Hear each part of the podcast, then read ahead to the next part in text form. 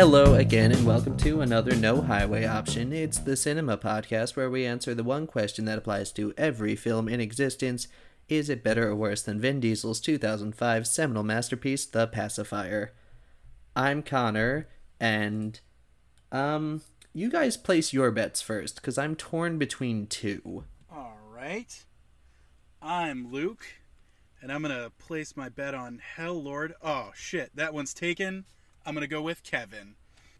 I'm Jade. Uh, I was gonna go with Kevin, um, but instead I'm gonna go with the angry molestig tree. I think that's supposed to say molesting. Number I, tr- one. I looked at it about five times, and I went, "I'm gonna say molesting" because I don't, I can't tell what the hell that says. Jade is our special guest, by the way. Um, I'm torn between the dragon bat and it's not on the whiteboard, but in the mayhem scene, there's this little like yellow chainsaw robot, and like he's just going crazy, and he scares the shit out of me. So I'm torn between dragon bat and Is that chainsaw the drill bot. scorpion? Or is that a different thing? I think that's a different thing. Where was the chains? Where was this chainsaw I- situation? I don't remember it. it's like during the system purge moment and like you just see shots of him but for some reason my eye kept getting drawn to him and i'm like that guy moves in a way that freaks me out hmm. That's i don't know uh, then i'll go with dragon bat since i'm getting judged for chainsaw bot in case you couldn't tell already the movie this week selected by jason is the cabin in the woods directed by drew goddard from the year 2012 read that as Drew Goodwin Do- at first? Nope. no i did not Just you, buddy. Hey, guy. he would have been he probably would have been a senior in high school when this came out so like he definitely didn't direct it do either of you have any history with this movie I this- remember it playing in the background my freshman year of college while I was like hanging out with friends or whatever. I never sat down and watched it, but I remember there were definitely scenes when I was watching it that I recognized. 2011 2012 like around avengers time was when i discovered dr horrible and went through a huge joss whedon phase and since he wrote this i this was like the only horror movie i was excited for at the time so i've seen it more than once and i like it i think it's fun I mean, it was fun. I don't. I'm not a. I feel like there was a lot of stuff that I missed, like because I'm not a scary movie person. I ha- I don't watch horror movies, and I could tell there were a lot of things going over my head. where it's like this is one of the tropes This is a reference to a specific movie, and we're making fun of it. Yeah. Mm-hmm. That whole scene of every, everyone coming out of those different spots, I was like, oh, this is really, this is cool. Yeah. Well, like uh, as you mentioned, the angry molesting tree. That's a reference to the Evil Dead movies. Like there's Oh, a, I did see the there's a Evil scene in the original Evil Dead with like. Yes, Branch that's right. I forgot about that. Well, do we want to get through the analysis so we can get to this point in the movie and actually Yeah. talk about it? Oh, also, um, I had weird vibes all day because I watched this film as soon as I woke up at seven a.m. That's a bad time. It's a weird thing to do. It's so early. Yeah, it it wasn't a bad time. I was just like, huh. Like the rest of the day, I was just like With a side of cabin in the woods. I saw so much gore before eating breakfast. This is this is weird. Just a nitpicky thing: the Lionsgate logo needs more lions. It's Too many too much gate, rusty gears. Not enough lion. We get the little opening blood credits to like show you ritual sacrifice, and then a good cut into two of my favorite characters in the movie: uh, Richard Jenkins and Was it a Bradley Whitford. cut? Just two Ah. office guys. Or was it Messing a, around. Was it a um, Saved by the Bell record scratch?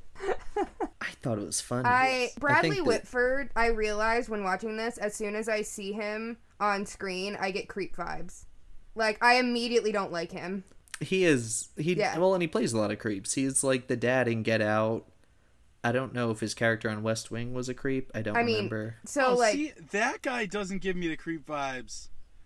The other guy, who is always an ass. richard jenkins The younger guy. No, the Okay, younger guy is Bradley about the older Whitford. guy. The younger guy No, is the- not the, the- dad in Get Out, yeah he is is he? and then the older guy was the dad and step brothers The younger, he was the dad and Get Out. yeah that was Get five years here, later dude. No way. Why? get out no that's that's very much bradley whitford just with less hair and a white beard That's bananas. That's a good. that's a good chameleon e thing for him. Because I Uh, did not notice him at all. Okay. Very Gary Oldman of him. Yeah, he always gives me creep vibes, and then All this didn't change. We drop in on him talking about it, intimate details about his wife.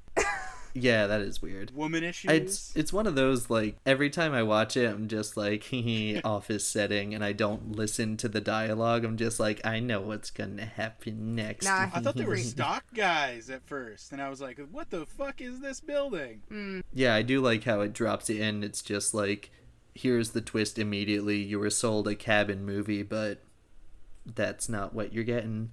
Uh, we find out that Stockholm has gone south, so it's all up to the USA and Japan for their turn with the sacrifice. Um, and we find out later it's a sacrifice to appease the old gods to keep them asleep and keep them from destroying the earth. You know, as you do. The usual. What's the hiring process for that office? Like, how many people are there just because they're like, I needed something, and like, they didn't specify which degree they needed. I just want to do some filing for a while. wa- Yeah. I watch these kids get killed all the time, but like, Oh, they've my got temp dental. agency popped me in here. Uh. I did say aloud "fuck you" when that guy's name was Truman, Why? because it's this whole thing is very Truman showy. Oh, Okay, I guess that makes If some it wasn't sense. intentional, it's a very weird accident. Richard and Bradley drive to their post. We get a big jump scare with the title card. This big loud scream that like Out of terrified me the first time I saw it. this this time I literally like still waking up was like turning down the volume on my computer. I was like, it's coming. That's the When's cut. it coming? Take this Don't. stuff that I said about the bad cut from the credits and move Uh. it forward to this cut. they just they just shoved Yeah, the title card in any random place in the opening sequence. Mm. I think that's funny. It was. Like it kind was of funny. shows you what you're in for. We meet our main characters. We have Dana, the virgin, played by Kristen Connolly. We have Kurt, the athlete, played by young Chris Hemsworth. We have Jules, the uh is she called yeah, the they whore? call her that. What They she? do, yeah, at the end. Okay. The horror played by Anna Hutchinson. Sorry, I can't read my own handwriting. And last but not least, we have Marty, the fool, played by Fran The Kranz. Only likable character of the group. Yeah. Well, and oh, and uh, Holden, the uh, scholar, played by I Jesse do dig me some Jesse Williams though. I guess he was like I liked. Holden before. I like him before they like try to turn him into the nerd with all the chemicals and stuff. Marty kind of got on my nerves just because, like, being post Joss Whedon phase, every time he opened his mouth, I was like, yep, there's the Joss dialogue. That's what we know him for. Oh, quippy, quippy, funny man. Ha ha ha. Gotta have one. It's the formula. Yeah, I know. I'm just jaded. Um, uh, Kurt and Jules are dating. They have a cute little back and forth about textbooks where they quote the "I learned it from watching you" drug I think PSA. I have a big issue. I at this point I had a big issue with exposition in this movie. I had a really hard time figuring out who was in relation to who. Like at this point I legit thought Chris Hemsworth was just a dick. Like I didn't realize that he was flirting with her. I thought he was just being an asshole. That's understandable. That my first time through, first couple times through, actually, like I didn't get everything. Like until this rewatch, I thought that uh, Marty and Jules were like cousins Hmm. or something. Because I was like, why would they all be hanging out with Marty unless he was related to one I of mean, them? he doesn't fit. Yeah. Yeah, he really doesn't. He's got a big bong that turns into a I want it coffee so travel bad. mug. I took a note about the bong travel mug. It's a wild piece of equipment. Have you been able to Where find do you find that? That's so cool. Spencer's Probably. gifts? Probably. But I want to know how does it how does it work? How does it telescope?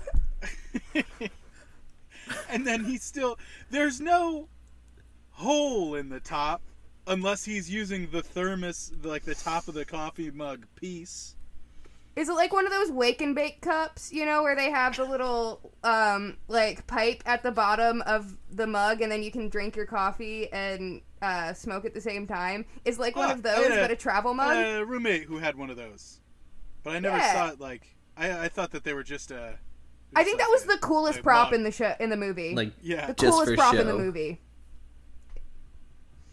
It is fun to watch, but like you only see him transform it once, which Why makes me didn't it sad. show up more? Why didn't he have more? i it mean for it did come up at the end at that pivotal moment Well, him smoking in no general, the mug yeah. itself he hit the guy with it Oh. Oh, Oh, okay. yeah. This movie is full of Chekhov's guns. Absolutely It really riddled. is. There's a lot of just complete setup payoff.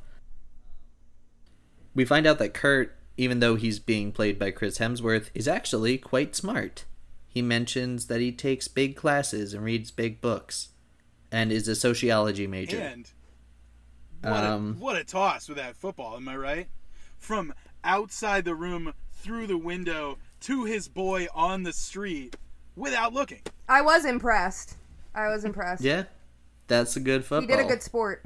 We find out that the cabin that they're going to is Kurt's cousin's.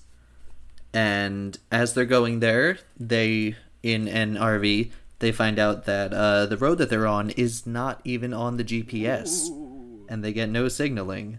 And um, Luke and Jade can relate to this because this was similar to an Airbnb that we all stayed at last Oh, summer. it was terrifying. And as I was driving to it, I was just like, this is bad. This is going to it turn out literally bad. looked like we were. There were points on the road where there were no lights, and it looked like we were just driving on black. Like it was just, just Mm-hmm. inky black instead of a road. And I was like, I hope there's road there. I It believe didn't there's road there. that we waited until nighttime. We didn't wait until nighttime. There was a wedding.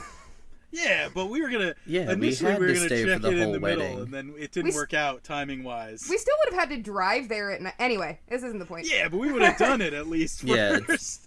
we would have missed the bridge of sparklers, which was just me standing there going, "Don't like fire in my hand. Don't like fire in my hand." Um, they stop at a creepy gas station with a creepy man telling them uh, warnings, which horror cliche checklist. I think it's barter gas. I'm confused Um, about I- like yeah, that. There was Which one? this discussion of how to get the gas, and they didn't. They had to like barter for it, which was definitely supposed to be like, ah man, you know, you gotta. I don't know. It's like you very Hotel California vibe. Yeah. But then, Mm. like, he said a thing about how there wasn't going to be enough gas, and then Well, later it's just there was. he he. Well, so the one guy said the pothead. I didn't actually remember their names. I just have vague descriptions for all of them. The I the wrote 'em down. pothead goes maybe it's barter gas, and then the gas station guy goes. I mean, you know, however you're gonna get that gas. Like, it's like nobody knows how the gas gets into the vehicle, and then we don't see it happen. Yeah! The, It's true. We don't. They kind of just Yeah. throw money at him and leave.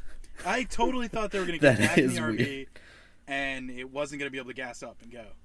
I just liked I got I was mostly distracted by the fact that um because you later find out that the creepy gas station guy is in on everything.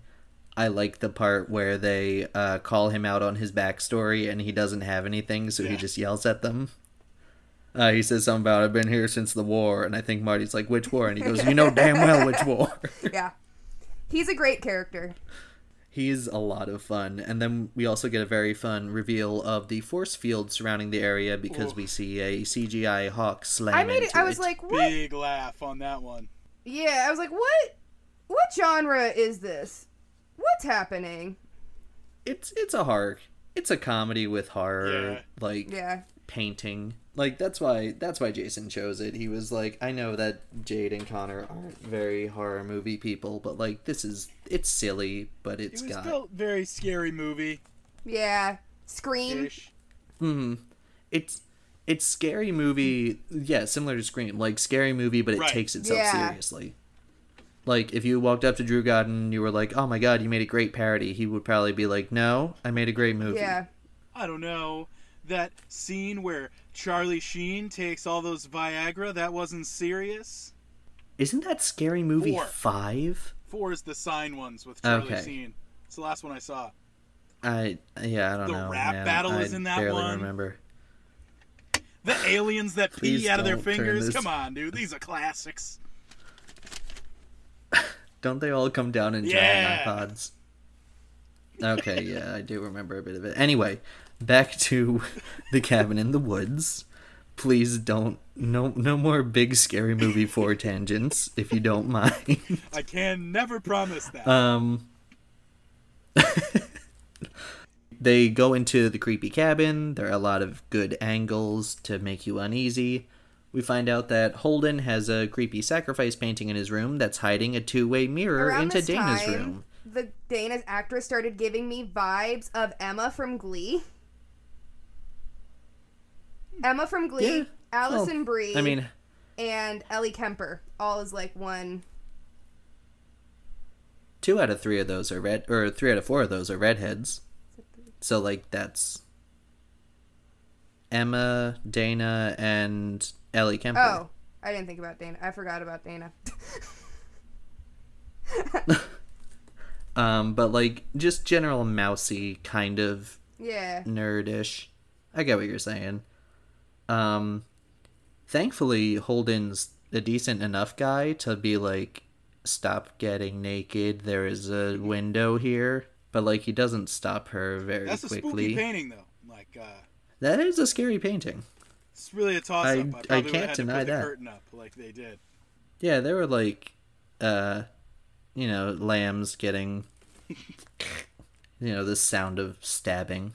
Um, uh, we find out that Jules is pre med, so like everyone in the group seems like they're relatively smart in a way.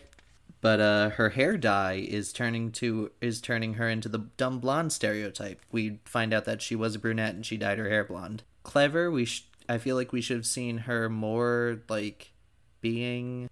I don't want to say being smart, but like Just being. I feel like her character only changes so Her much. Her character, they start talking about a shift in her character before we really understand what her original character was established as. Like, we don't get to see Mhm. much of her before they're like, okay, now we're gonna release these things to change their characters to become these things. We don't get to see what the before was, really. Yeah. I, Right. I mean, it's probably a play on. It's all a play on the genre. So I see it through that. Well, yeah, but, it is. like, It's there was nothing there. It goes back to my issue with exposition It's like- with this movie. like you get what it's trying to do, but what it did was like almost there, but not quite. I still love it. Um, I love the scene of the gas station guy giving a creepy monologue about like Yeah. the lambs So are being led to the slaughter. Everyone is going to die. And am I on speakerphone? So good. That's just a great scene of back and forth. And uh, that introduces the concept of the Ancient Ones and how they're weird cult sacrifice. And then we go back up and everybody's swimming in the lake. And Chris Hemsworth has a great line of like, Something's in the lake. It looks like my girlfriend. And something else is in the lake. It's a gorgeous man. I do like when Chris Hemsworth plays like full stupid funny. He does it well. But you don't like. Like that's when he Thor really one. Yeah, because he's not being stupid funny in that. He's just being like an over serious fish out of water. I like Thor 3 when he's playing stupid funny, when he's making jokes and making bad decisions. Thor 1, he's just like, I am on this planet and don't know what coffee Another- is. Yeah. Like, there's no joke. It, he just doesn't know what coffee is. This is when Chris Hemsworth works for me. So we find out that there's a system that they talk about to sacrifice these kids, but it only works if they make a choice of their free will in the cellar. And the wind blows the cellar door open, and the kids walk down. The kids, the they're supposed to be college students, but like they all look like they're in their early thirties. Yeah. That's I think kinda- that's a joke. I think Yeah. that's a joke on the on that's kind of just the horror trope. they go down the cellar door after being like, "Oh, the wind blew it open." Marty's like, "What? What kind of sense does that make?" he also uses the line, "I'm living in a womb of reefer." Yeah, he says a lot of weird shit. I was really in the beginning. I was like, "Oh man, they're really doing like this movie trope, uh, weed guy, who is like just all of a sudden he smoked a blunt and now he's a big dumb idiot the whole time." And it was cool to see it not be that. Mm. But yeah, like that was the line where I was like, eh, "Hi, Joss Whedon dialogue. How are you? Good to see you again." and then we're in the cellar, and there are a lot of items in the cellar. There's a lot. I wrote down as many as I could. Uh, I saw like a creepy mask, a family portrait, a spinning top, a film reel, some dolls and marionettes, uh, Zoltar the wishing machine from Big, a conch shell, a Hellraiser puzzle thing, music box of the ballerina, a wedding dress, diaries. I do you guys get anything else? You uh, you got my whole list. I got a, there was a piano for sure. Hmm. What would what would a piano creature be? Yeah. I caught it on the second watch. Um, for this, there was a piano, and there. I don't know if you said that. There, I also saw a dollhouse. Okay. Yeah, there's a fuck ton of dolls. There are a lot of dolls. Yeah. Well, But dolls like are a pink, This- very classic pink dollhouse. dolls are on the whiteboard later, I think. I will say the one thing that wasn't down there that this whole movie needed was a fucking ring light. It was too dark to see so often. Well, I mean that's that's horror movies for you. oh yeah, but like there were times where I was supposed to see faces and stuff and I felt like an old man. Well, and also it was pretty low budget, so like, Yeah. hmm, uh, um, hmm too dark, and we're supposed to see faces, huh? Ah, almost like right now on this Zoom call. audio medium. Um, so everybody picks up some stuff. Uh, Kurt almost blows into the conch shell. Marty's looking at the film reel, which is probably what I would have done, honestly. Holden's at the music box. Jules is trying to solve the, or no, she's doing the wedding dress. Who has the Hellraiser puzzle? Whatever. I'm, I'm getting myself. Um, Someone had it. Wasn't it? It was it was Thor, wasn't it? okay, he I thought right. He puts the- down the conch and the then picks globe, that up. The, is the Hellraiser Yeah. puzzle? Yeah. So close to the merman. He was He so got close so to the close to the merman. merman. Um, and Dana wins by picking up the Diary of Anna Buckner. Anna Patience. Which is what I definitely would have done. I would have picked up the diary for sure. Luke, would you have done Zoltar? probably. Um, I just I'm confused. Uh, I guess like with him, the whole gimmick of the deaths would be like wish gone wrong thing. Because like I don't know if it would be. I don't know if they would be like, all right, full on big. Let's pump them and somehow age them until they die. I don't know. Yeah, because you can place the other stuff. You know, your film is you had a ring girl at the end, probably. Oh, okay. I was trying to think Um, of the film thing because I had a different thought for it. I mean, it could have been something else. I just know she was just the one that I picked out of the box. And then your your conch shell is obviously your merman. Um, we saw the diary. Mm-hmm. The music box is the tooth ballerina. Yeah. We got a Hellraiser puzzle, the blades in his face guy. I think that's Kevin. That's my thought too. That patient man. Yeah, I think that's who that was supposed to be. Why no one would bet on Kevin is wild to me. It, the bets are very interesting, and I wrote down the whole whiteboard so we can go through that in a sec. Dana reads the Diary of Anna Buckner, and she gets to some Latin. And Marty's obviously like, "This is a horror movie. Don't read the Latin." And he I don't read the fucking Latin. and he, but he hears a whisper that's like, "Read the Latin. Read the Latin." Yeah, I like that too. And he's like, "Oh." I- Disembodied voice. Why is he the only one that can hear it? Uh, because he was smoking his weed the whole time, but his stash didn't get chemically affected by them like they were planning to. So they're all being like Oh, so they're affected by chemicals in the hmm. house, and he's not. chemicals in the house and like Yeah. I think it's in the beer too and I don't think we see him drink, we just see him smoke. Okay, So I missed that. Okay.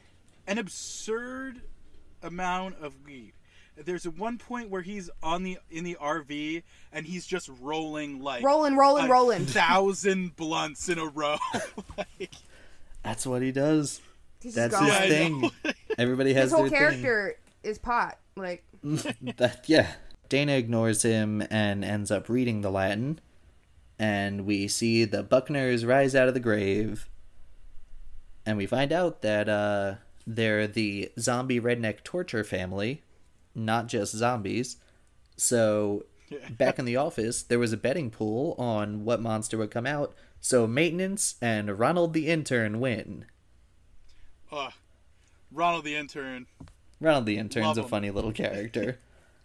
All right, here's what we had on the whiteboard. I didn't write down who bet for what because that would have been just too much. Um, we've got werewolf, alien beast, mutants, wraiths, zombies, reptilius, clowns, witches, sexy witches, demons, hell lord, the angry molesting tree, giant snake, deadites, another just straight Evil Dead reference. Uh, Kevin, Yeah. Kevin, Mummy, The Bride, Scarecrow Folk, Snowman, Dragon Bat, Vampires, Dismemberment Goblin, Sugar Plum Fairy, which is the name of the ballerina with the teeth face, uh, Merman, Eel girl. The Reanimated, Unicorn, uh, The Huron? Ah, the unicorn is a whole episode of Legends of Tomorrow. Oh my god, again? I know you love it when I bring up that show, Connor. Because you text me 27 texts about it at 3 a.m. and then I wake up and read all of them and go, cool, don't care. I was just so surprised. Like that's the second piece of media that I've consumed in the past couple of months where like there was just a, a murder unicorn. Well, this did come first. Um, right. we've got a Sasquatch slash Yeti slash whatever. Uh, the Dolls, the Doctors, Zombie Redneck Torture Family, Jack o' Lantern, Giant, and Twins. And we see even more stuff when everything goes down because, like, I don't remember Giant Right. Snake in there, but Giant Snake shows up a lot. it's like the it's the money shot is Mm-hmm. Giant Snake in the Purge of the um of the commercial. And the Purge characters. Or were you not talking about them? No, but like The they're Purge. they're. I mean, I think they're more supposed to be like the strangers or the others or just one of those home invasion scary things. Yeah, because there are there's two like distinct groups of masks. Mm-hmm. I thought, and like masked people. And And so probably one is the strangers and one is the purge. well, this is before the purge too. The first one? Yeah, first one was 2011, wasn't it? So this might this Isn't was this 2013? 2013. I think maybe 2011, but this was shot in like early 2011 and then didn't come out for a year. So I think this was pre-purge. I don't know. Um anyway, we find out Joss? we find out that um, all of these monsters somehow existed in the old world, which I believe for some of them, but then when it comes to Chainsaw Murder Bot, I don't believe because that's a robot. Yeah. That's you need you need electricity for that. He's not magic. Um, we find out that the Japan team, who has never failed, uh, their scenario currently is the Grudge's first day at school, which would also be an interesting movie to watch.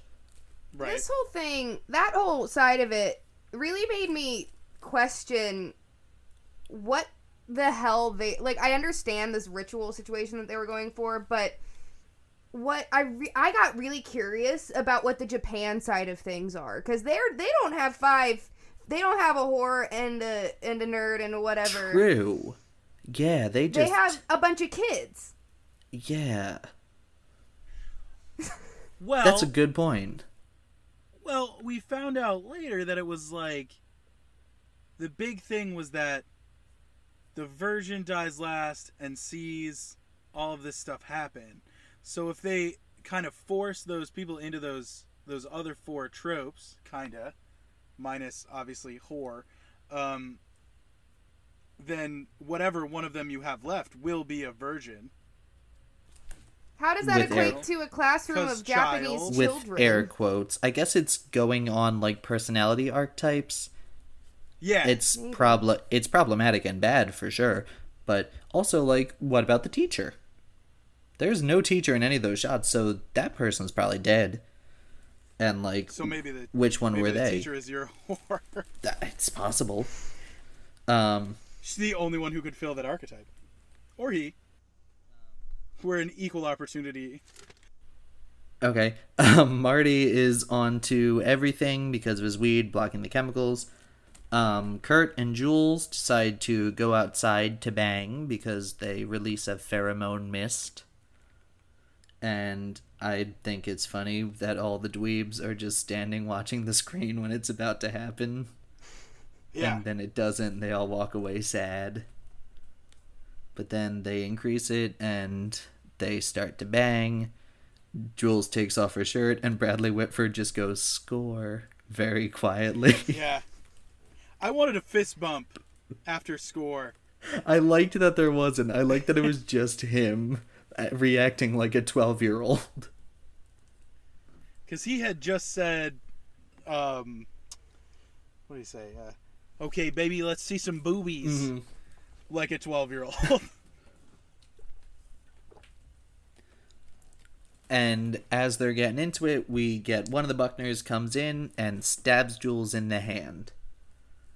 Effective jump scare. And Jules is the first to die after one of the Buckners uh, saws her in the neck. yeah, Uh, Kurt makes it away, and we find out that uh, Dana and Holden are making out. And Dana begins to reveal that she's a virgin, but then stops and she's like, wait, no, I'm not. Like, why'd I say that? That's weird. yeah. That was that was plot holy I don't know if. because we got to the end and then they were really really big on it, Well, I- and then it didn't resolve. Sigourney it. Weaver is like because they actually say that because um, Mm-hmm. Dana's like I the Virgin. What are you talking about? And Sigourney Weaver goes, "We do the best we can. We do it." Or she says something along the lines. we of, work like, with what we can get. We work with what we have. Yeah, like but then that begs the question of like, if you can, you have some wiggle room with the rules, then why couldn't they just kill both of them? Why did it have to be Marty has to die before her? because they weren't put into that archetype. He was put into the archetype of the fool. She was put into that archetype, so he had to. Yeah. But I I mean like if the rules are questionable, then why aren't all the rules questionable? Is I guess what I'm getting at. I don't know, man. Take it up with the old gods. The old Joss Whedon god. Kurt comes back and he lets them all know what happens, and he's like, "We need to all stay together and board up the house." So then Richard Jenkins flips a switch, and then gas goes into the room, and Kurt goes, "Never mind, let's split up," which is funny, cute Yeah. little big cliche. In And then his- Hol- is it Holden that goes really? it's or is Marty. it- Marty. Marty. Uh, Holden goes like, "Yeah, good idea." Mm. Also, Holden suddenly is wearing glasses. Yeah, It was very abrupt. very abrupt. like I feel like there should have been a little bit of like him putting on glasses and everyone being like, "What happened?" He's like, "I forgot my contact solution" or something. Yeah. bad scary movies are bad at continuity or something. Yeah, that that could be what yeah, it's going I, for. I think this whole thing is is really meant to lampoon it. hmm It's riffing. So probably. um, Marty ends up breaking a lamp and he finds a camera, and he thinks he's on a reality show. So he looks into our camera and he's like, "My parents are gonna think I'm a burnout." Funny. I was excited that he walked into a room with two lamps. There were two light. lamps. For- for And he lighting? broke one of them, and out loud I said, "Damn! What do you think? One of the lamps was going to be another secret bong. no, it was just very dark. And so when there was more sources of light in the room, I was excited because I knew I'd be able to see everything that happened there. Not in this movie. Not in is this movie, yeah. Luke. This is a weird. Like I've never heard this line of thinking from you that movies need to have all lights. No darkness in my movies. film. Just it was like after a certain number of scenes had happened, and I was like, damn, I can't see any faces at all. I mean, they're all kind of just screaming. Yeah. We see Judah Buckner stab Marty and drag him away, presumably dead. Presumably, ha ha ha ha. He that whole scene in there where he smashed the light and he was like, maybe I'm on a reality show, and he was like talking to himself. It felt very Kyle Mooney character. Yeah, no, I feel that. Yeah. I would actually really like to see this same movie just with Kyle Mooney inserted in. Like this guy does great, but I really like Kyle. I would really like just like, oh, maybe the wind blew open the tunnel. Yeah. What kind of logic does that make sense from? I'd watch uh, like like three Kyle Moonies and three Beck Bennett's as all the characters. That works for me. Yeah, at least Beck Bennett is Chris Hemsworth. Right. Like that's a good think- even trade. so he he goes for a walk. So he he decides to go for a walk. Right? Is that Yeah. this point? Wh- Yeah. So he's the only one that's had any sense so far. He and he goes, "I'm gonna go for a walk." After he that- hears voices telling him to, and he's like, "No, no, puppet masters." But then it Right. gets to him. I, I I wrote down uh, even in the wizarding world, hearing voices isn't normal. Pothead. Hmm. Um, but he so he he hears them and he's been more or less listening to them, not listening to them, being smart about it the whole time, and then he chooses to go on a walk outside. I that just I feel like he's the the sensible one. it is a little Here- sudden for him to like just suddenly be going with it. Maybe he's Like, started. why wouldn't he investigate the house more or something? I mean, yeah, Follow the f- camera. I don't know. you that might just felt make like weird decisions when you're in a panic. Yeah. Maybe. I don't know. When he gets outside, he sees this that there's no stars. Yeah, He's starting to get something from that. I guess I felt I feel like they made him go on a walk so that he would go outside, so that he would see that there were no stars. But we just saw him close a window in his room.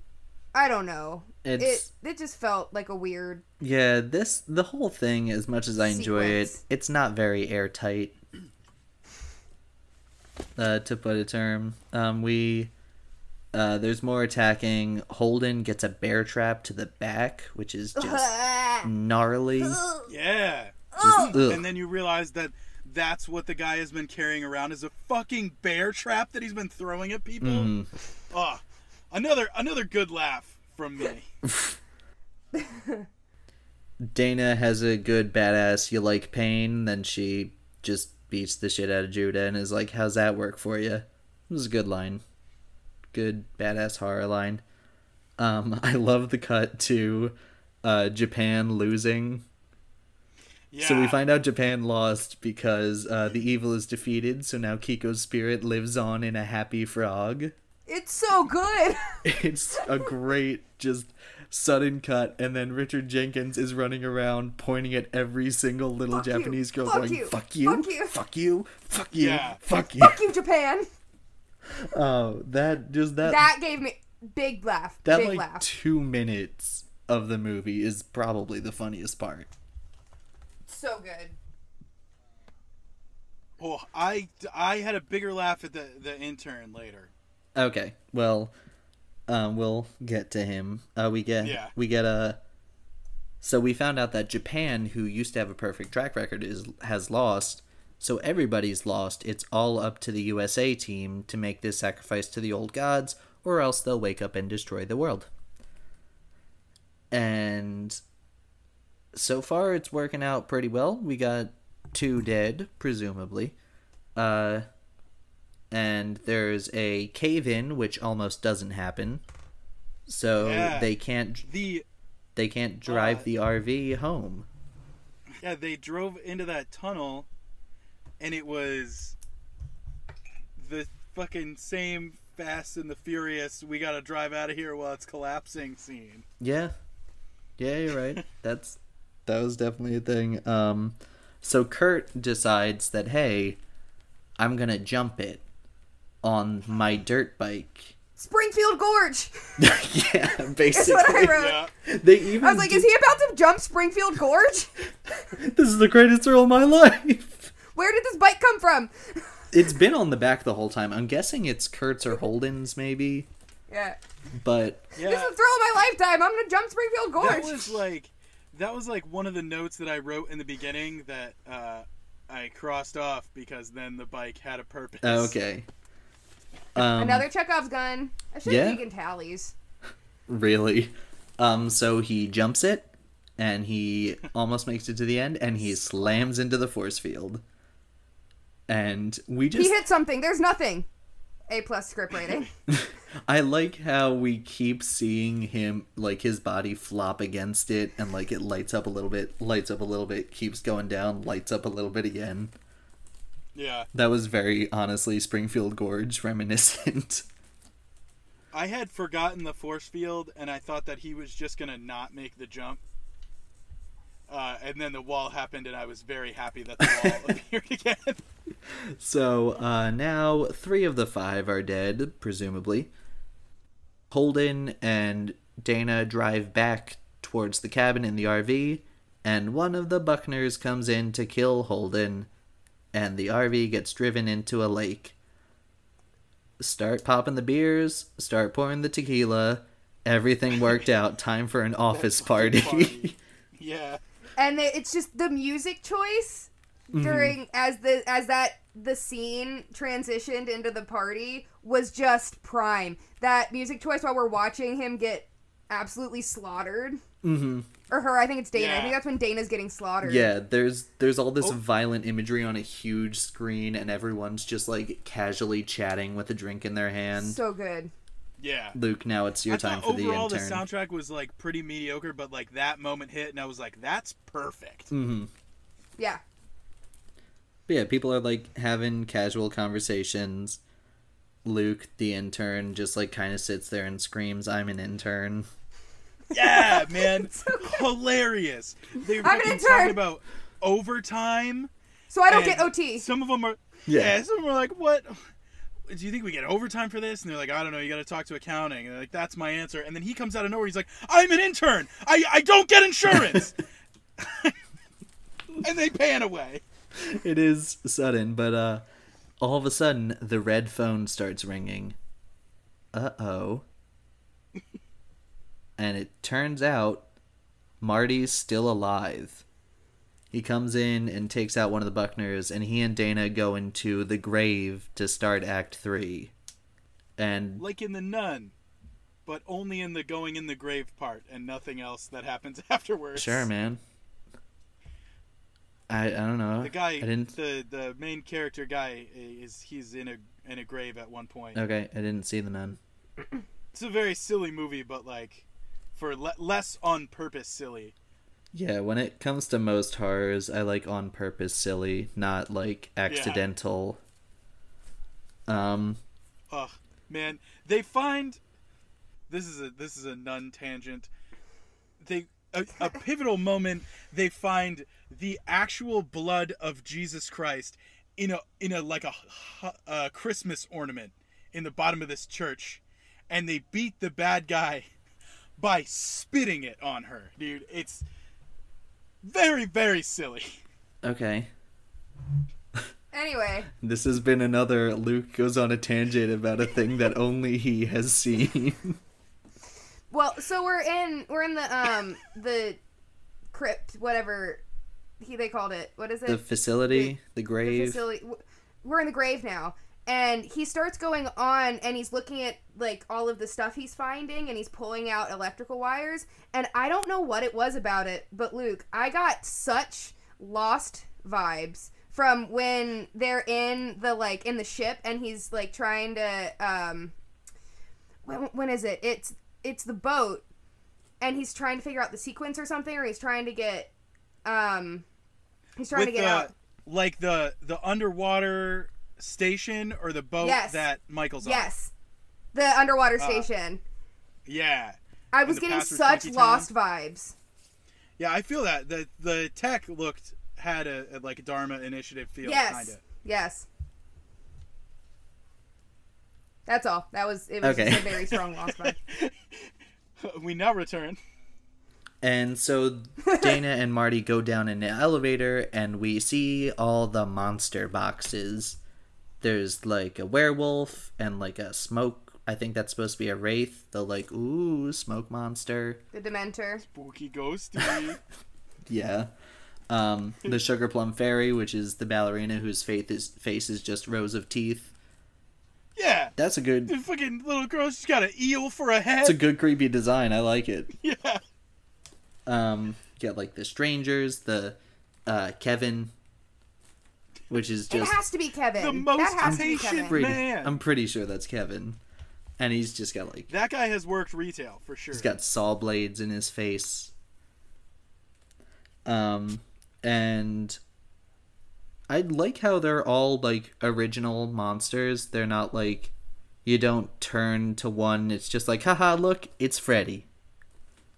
Oh, or like, yeah. Right. it's Jason. Ah, ha, ha, ha. Like they're all They're all, even the ones that are like something. Mhm, they're are they're all like illusions, but they've got like enough so that you're like, wow, that's a cool thing, and then you think back, you're like, oh, like with Kevin and Hellraiser, where Yeah, I thought that was really neat. um we hear Sigourney Weaver come over the PA system to be like, you shouldn't be here. One of you has to die for reasons. And Sigourney Weaver does have a perfect PA system voice. Like She does. even though It's true. even though the joke made me fear or not joke like even though the existence of her being the PA system voice in Finding Dory bothered me so much because I think it broke Because the- they said her name. yeah it broke the universe for me like with Yeah. the Alanis Morissette joke and I tried to explain it to my friends and they were like what do you mean I'm like Sigourney Weaver was already the voice of Buy n Large Industries in WALL-E and that's the year like 2700 or whatever how is she existing in our time too? How is the real person, the cartoon person, the same person? Well, I know you hate the Pixar thing. Pixar theory is The- the- dumb. the- sure, but if I would, I would say that WALL-E probably exists in the same world that Finding Nemo does. I don't think that's that much of a stretch. So when does when does Buy n Large start? Well, Is the question you got to find out. the real question is when does the Axiom launch? Because if she's the voice of the Axiom, Doesn't the, first Axiom launches not that far away from the time we're in now? yeah, but also you got to think about how old Sigourney Weaver is. She's like what, sixty something? Yeah. yeah. Like It's it. the damn uh, it's the damn quarantine. If uh, if we could see people, my nephew would have been to the house and I would have seen WALL-E 17 times recently. I would have been able to tell you the exact year the Axiom launched. I'm ashamed that I can't, honestly. But also, Pixar theory is dumb, and I'm glad Onward exists, so it just throws a wrench into it and be like, this is a magic world that is our time. There's no more connection. Yeah, I mean, I, I don't think I don't think it was ever real. I think it's interesting that somebody sat down and looked at them all and made a thing, The thi- uh, I'm. but I don't think that it was on purpose. we can go on this tangent later. Yeah, this is another. We can dedicate a whole bonus episode to how much I hate the Pixar theory. Follow us on Patreon. It's so dumb. We don't have a Patreon yet. I know, but someday we'll talk about the fucking Pixar theory on Patreon. Um, all right. Um, so while they're waiting to die, basically, Dana and Marty, uh, Dana sees the system purge button, and so she hits it, and all the monster boxes come free, and it's blood chaos. There's just Yeah. there's creatures everywhere. There's like uh, there's big snake. You get a good close up of dragon bat. It's got an interesting looking face. A huge drill attached to a scorpion body. I don't remember seeing that one. oh my god, they show him so many times. I, I'm obsessed with the evil unicorn. the he was uni- my favorite. unicorn is funny. Um, there's a clown that won't die. He gets shot a lot and he just keeps walking forward. Uh, there's one point where like you see a guy's soul getting ripped out. Like it's during the first when everything attacks. Like Ah, there's like so a the ghost of Stonewall Jackson is there. Jesus Christ. Yeah, man. Yeah, this definitely stole from Anchorman 2, which came out two years later. But like, This this inspired it. you see a guy on the ground and like I think it's the wraith is over him and you see like kind of just it almost looks like a white version of the nervous system is like floating out of the dude. Oh yeah, yeah, yeah. This is the first time I noticed that, but like there's a lot of cool stuff that's happening. We do get a cut to a security there's like cuts of security camera footage where it's like this guy's climbing on the ceiling, these doctors are doing surgery on this person. There's a cut to a woman committing suicide. I don't we don't need that. I don't I I've never liked that cut. Oh, I I don't know what it cut entirely. achieved.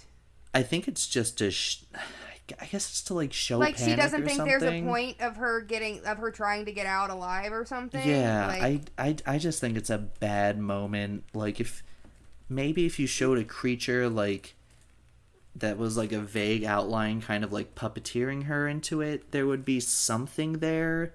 But it's just a woman shooting herself in the head, and it's it's always made me uncomfortable. Yeah, I was it was it from something? No, I genuinely think it was just a suicide. Ah, It's I missed that one entirely. it's not good. Um, in one of these uh, security system shots, you do get a bit of a look at Chainsaw Bot, and he just freaks me out. That's all. I just want to.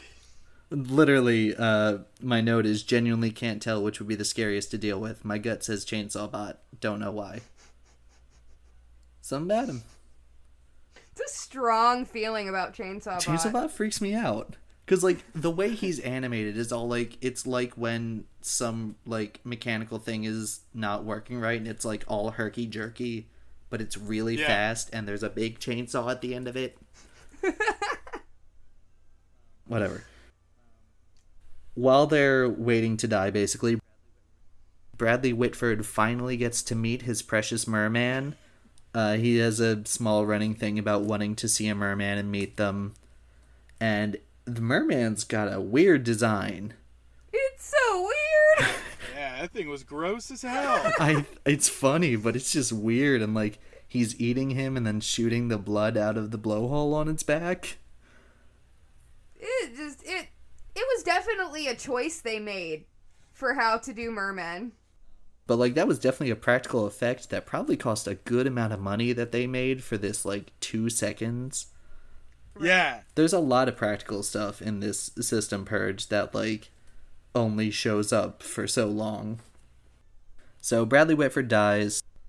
Richard Jenkins starts running away and he turns a corner and Dana stabs him. So both of them are dead and uh, Dana and Marty make it down into what's basically the ritual room and Sigourney Weaver comes up and is like, I'm the director and I'm going to tell you everything. And I feel like if you don't know she's coming, it's a pretty alright surprise. I did not. I didn't recognize her voice over the intercom. She was You didn't when she showed recognize up, I- Sigourney Weaver's also voice? she was one of the main uh, hints for last week's game. Jason Yeah, said this movie have- stars El- Days have passed since then. he's like this movie stars Ellen Ripley and Thor. And I was like, "Oh, don't say Sigourney Weaver, man. That's a surprise."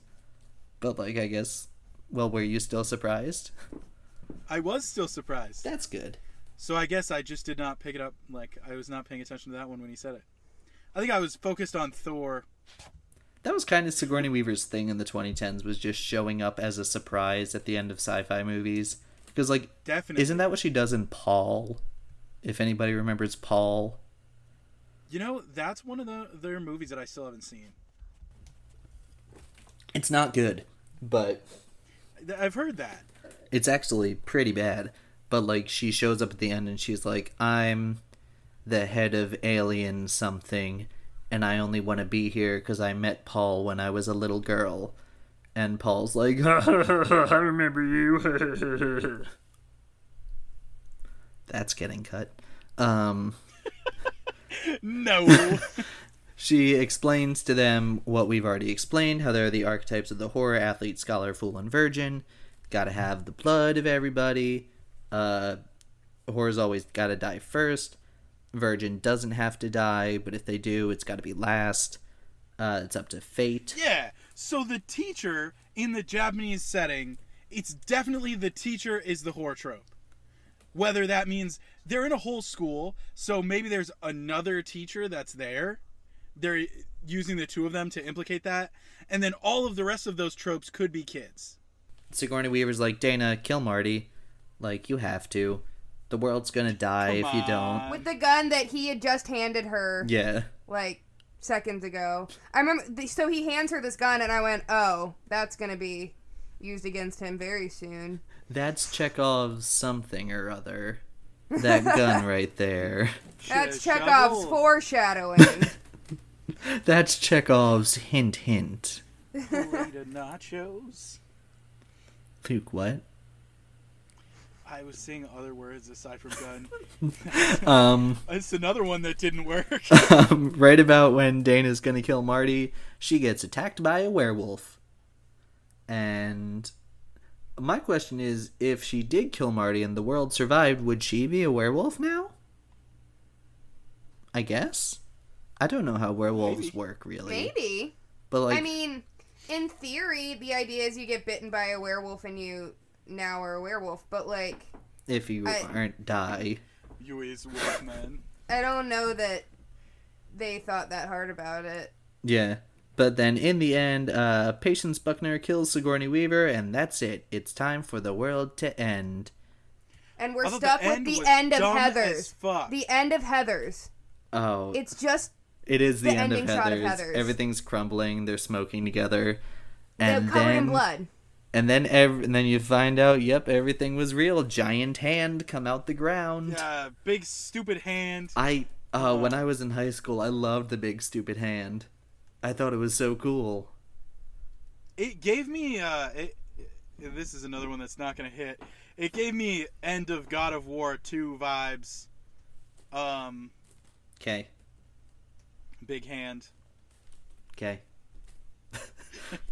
um, and I can go into it or I can not. and on th- on that very just perfect note, that's the end of the analysis of the film. what a way to go Yeah. out. And uh Oh, we didn't talk about that weird fucking wolf kiss. Oh, the wolf oh, kiss. oh yeah, they we play forgot tru- about the wolf makeout. Jules. They play Truth or Dare, and Jules makes out with a wolf, and it's weird.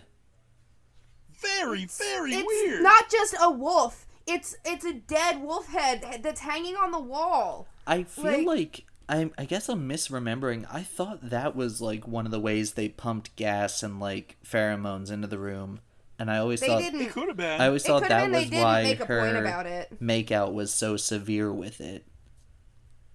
I think it was just weird. It was super weird, she went to town. And she like quietly thanked it at the end, which I get was part of the bit, but it was ugh. She Yeah. did a whole bit about it. Yeah, like she flirted with it. They had a fake conversation. Jules She put her tongue in there. Surprised before dyeing her hair and becoming a dumb blonde, Jules was just insufferable and bit heavy. And a furry. Yeah. Bit heavy was not the phrase I meant to whatever. Like she did bits all the time. She was like the aspiring comedian friend who you just want to stop, like me and Luke. So we want to move on to the criteria to see if it's better or worse than the pacifier. First up, uh, we do this every week. First up is how's the soundtrack? Eh. It's generic horror rock. Yeah, it was mediocre in my opinion. Yeah, not not anything super exciting. It didn't Aside stick from out that to me. One moment Mm-hmm. with the the party. Yeah, that was that was exceptional, but it was just one moment in a whole movie of what could have been really great music. Uh, right. Next up, where does the main actor land on the dieselometer? I guess Dana would be the lead.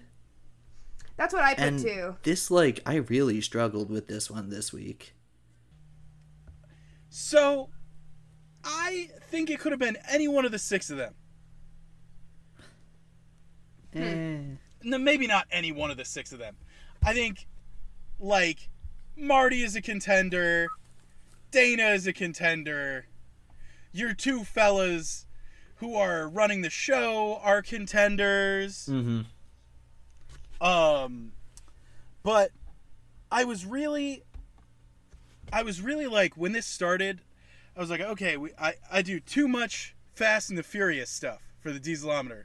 I really don't want to do another one that's a Fast and the Furious.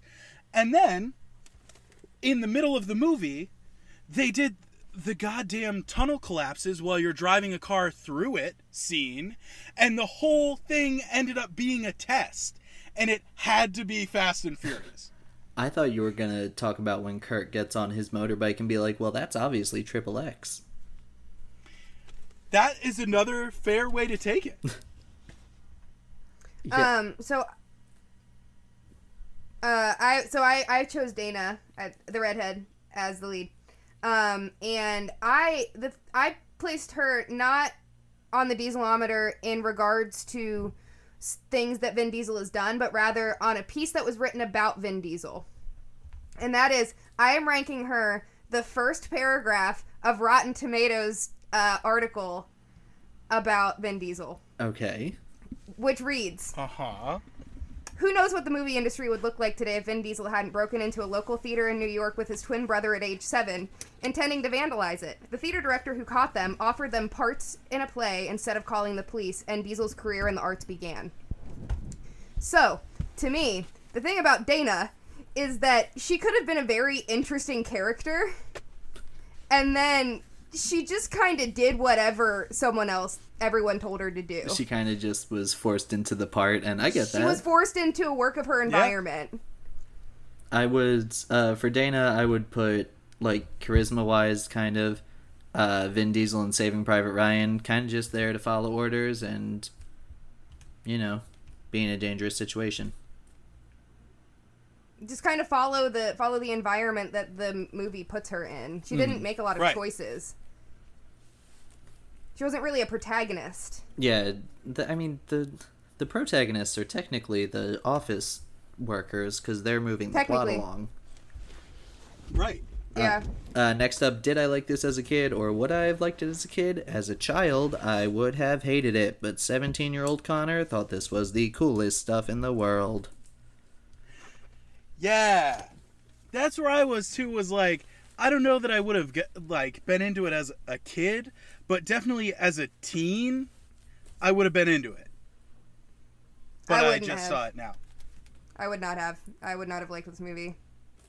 Um, what has the director gone on to do? So this is Drew Goddard, not Drew Gooden, and he uh, he's only directed Shout one out more. Drew Gooden.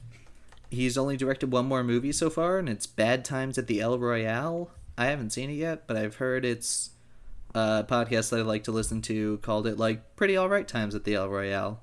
You know, could be worse times at the El Royale. Um, but he also wrote, directed, and executive produced uh, some episodes of The Good Place. And, And you Oh. love the good place. I do, which is very exciting. Uh, he wrote a lot of the Daredevil Netflix series. He wrote it, he wrote The Martian. He's Oh my God, The Martian is phenomenal. The Martian's so good. Martian is good, but like I did not expect Luke to get that passionate about The Martian. I loved The Martian, man.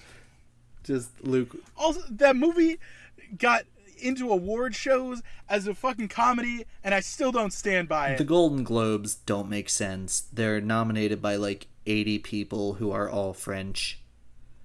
yeah. like golden globes are weird um where, uh, is there anything as memorable as the peter panda dance D- just the system purge in general that entire sequence Yeah. never forget Yeah, I agree. There weren't. A, I didn't think there were a lot of super memorable moments throughout the movie until everything exploded. Mm-hmm. I would add the dirt bike scene to it. that's a, yeah that's also a very good moment um who is the brad garrett slash carol kane insane side character one of you guys can go first Okay. Jade, why don't you go? The gas station man. all right that's a good pick Uh, I give this one to the intern all day. Of course. I put the merman. He's so gross. He doesn't do much, but he's talked about and he's like built up that Bradley Whitford just wants to see that merman, hell. and when you see him, everyone's just like, "Oh shit!" You just wish you had not. but it's great. It's a funny reveal that he's so It is. gross. I just love it for purely for that scene that you love as well, um, where he's calling. The Uh, speakerphone I just- scene. It's just so good. It's so funny. That And it's so unlike anything else in the movie. Like no one Yeah. else is like that. it's one of the few like outright comedic we are parodying Yes. this scenes. this the the comedy of this one reminded me a lot of um what's that with it? Little Evil, I think is the name of it, with Adam Where Scott. Adam Scott's like the dad, the the stepdad of the Antichrist or whatever. That one way more leans into the comedy of it. Um, but when this had the moments of this, like the gas station thing and like the party, really, really felt like that. I forget if I saw Hard that recommend. one or not. Um, and last but not least in the criteria, is there anything as batshit insane as the one scene Sound of Music subplot from The Pacifier? Which, in case you don't remember, the boy from The Pacifier is caught at school having bleached his hair, and he has a Nazi armband in his locker. Vin Diesel thinks that he is a Nazi, but it turns out he's just performing a community theater uh, production of The Sound of Music with a 40 year old Liesel. It's crazy that it's in a Disney movie for a single scene. Is there anything as Yeah. crazy as that? the Japanese girls defeating evil with song and turning evil into a frog. Is that what it was? Into a happy little something? Yeah. frog. Yeah, that is a good one. That's that- a good one. I think that. Uh, I picked the unicorn. I Oh, love the yeah. unicorn, man. I I picked the the travel mug bong and its logistics. Yeah, Also it- good. it- it's definitely something that you you're supposed to just see and not think about. just like, ah, love that's it a so How much. can you not? It's the um, Someone just had like a weird telescope and they were like, "What prop can I make out of this? like that'll make people question." um and last but not least, do you guys have a ranking for this film? I rated this movie one complete set of tools that are also living animals. And it's not better than the pacifier. Oh, are you talking about the scorpion drill that I never see? Yes. Okay. Uh, I rated it one makeout sesh with a taxidermy wolf and uh, one evil unicorn, and it is not better than the pacifier. Glad we brought off the wolf then, so we could do your rating. Yeah. Me too. I was th- I, I was gonna have to think of something else. Um, I rated it five toothy ballerinas out of seven, and I it's not as good, but I enjoy it on the same level as the pacifier for me, personally. I did really enjoy it. I have a lot of stupid fun with this one. I I just don't think I like scary movies or horror enough to enjoy the tropes and to enjoy the jokes that they were making. Like I got it. I understood that it was funny. Um but it just what it didn't land on me. And I also watched the pacifier because I haven't seen the pacifier in years, so I watched it in the same day. So I watched the pacifier, then I went to a rehearsal, and then I watched um, Cabin in the Woods. And so I had them almost back to back, and I was like, nope. I like I was invested in the pacifier far more. I hmm. I liked the characters. I like overall. I love the Sound of Music subplot. It's one of it's my favorite part of the movie. It's so wild. It's one scene. it's so good. It's so funny. That's our episode on Cabin in the Woods. And now it's time for us to play the Coming Attractions game, where our guest Jade has a movie for us to watch next week, and she will give us clues as to what it is, and we will try to guess. So, uh, I'm gonna do something. I'm gonna do a similar thing to what uh, Teresa did, which is I have 3 i I'm gonna give you. I'm gonna give you vague uh, clues about them, and then you're gonna pick one, and then I'll give you clues. Okay. Okay. So uh, they're super vague clues. They're Jade related clues. So one of these movies uh, I grew up watching with my dad. One of these movies I only just saw for the first. It's a musical, and I only just saw for the first time a couple months ago. Um, and then one of these movies was a large part of my adolescence. My gut wants to go with the musical because we haven't covered a musical yet. What? I feel that. Uh, well, as long as the musical isn't The Greatest Showman. It's not. Okay, good, because we promised Jason could come back for The Greatest We did Showman. promise Jason that and we don't It's not The want to do Showman. just like one episode without Right, Jason and back. immediately. So, do we want to do the It's not. musical, Luke? Yeah, let's do All it. right, let's do All the right. musical. So uh, this is a musical from 2010. Um, Kristen Bell and Stanley Tucci are both in it. Wait, Is- 2010 No. musical with Kristen Bell and Stanley Tucci. I this sounds familiar. Um, it's live action. It's live action. Um, a pop singer is the lead. Oh, okay. Oh no. Okay. Is the lead someone who doesn't usually sing? No, she sings. Her main thing is singing. She doesn't usually act. She doesn't usually act. Is it a one-word title? Yes. Okay, I've never seen this, and I heard that I should. I don't know. Is it burlesque? It is burlesque. Oh boy. Oh boy.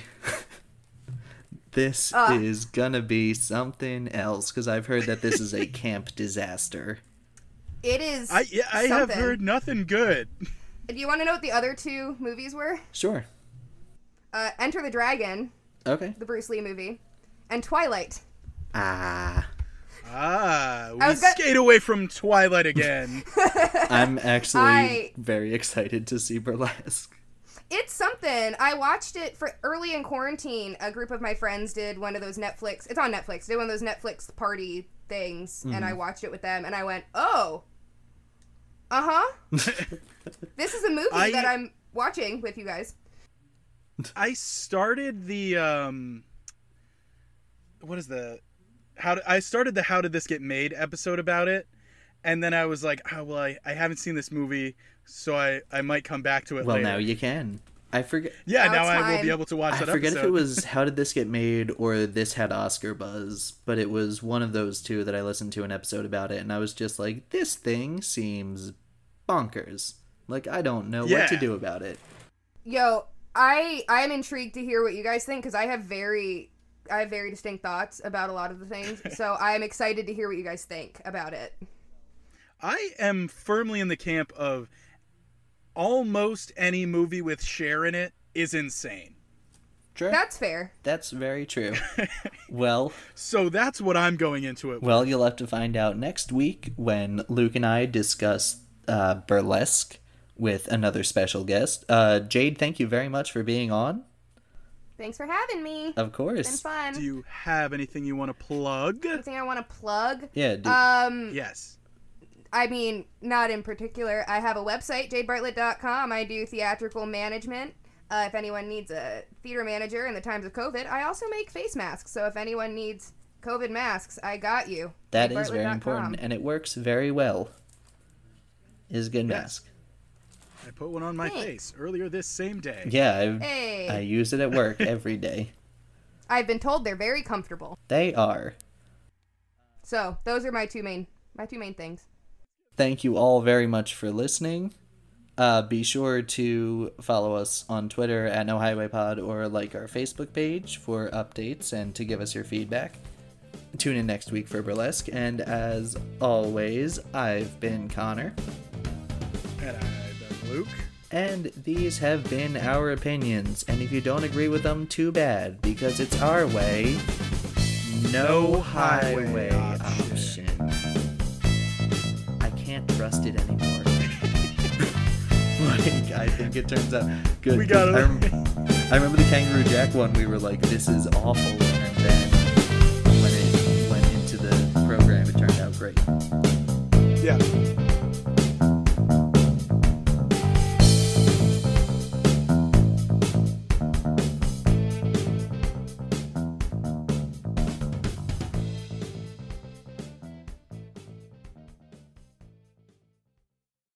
Theme music for No Highway Option is the song Welcome to the Show by Kevin MacLeod, licensed by using the Creative Commons Attribution License. To find this song and more songs like it, or to read the full license for yourself, you can follow the links in our show description.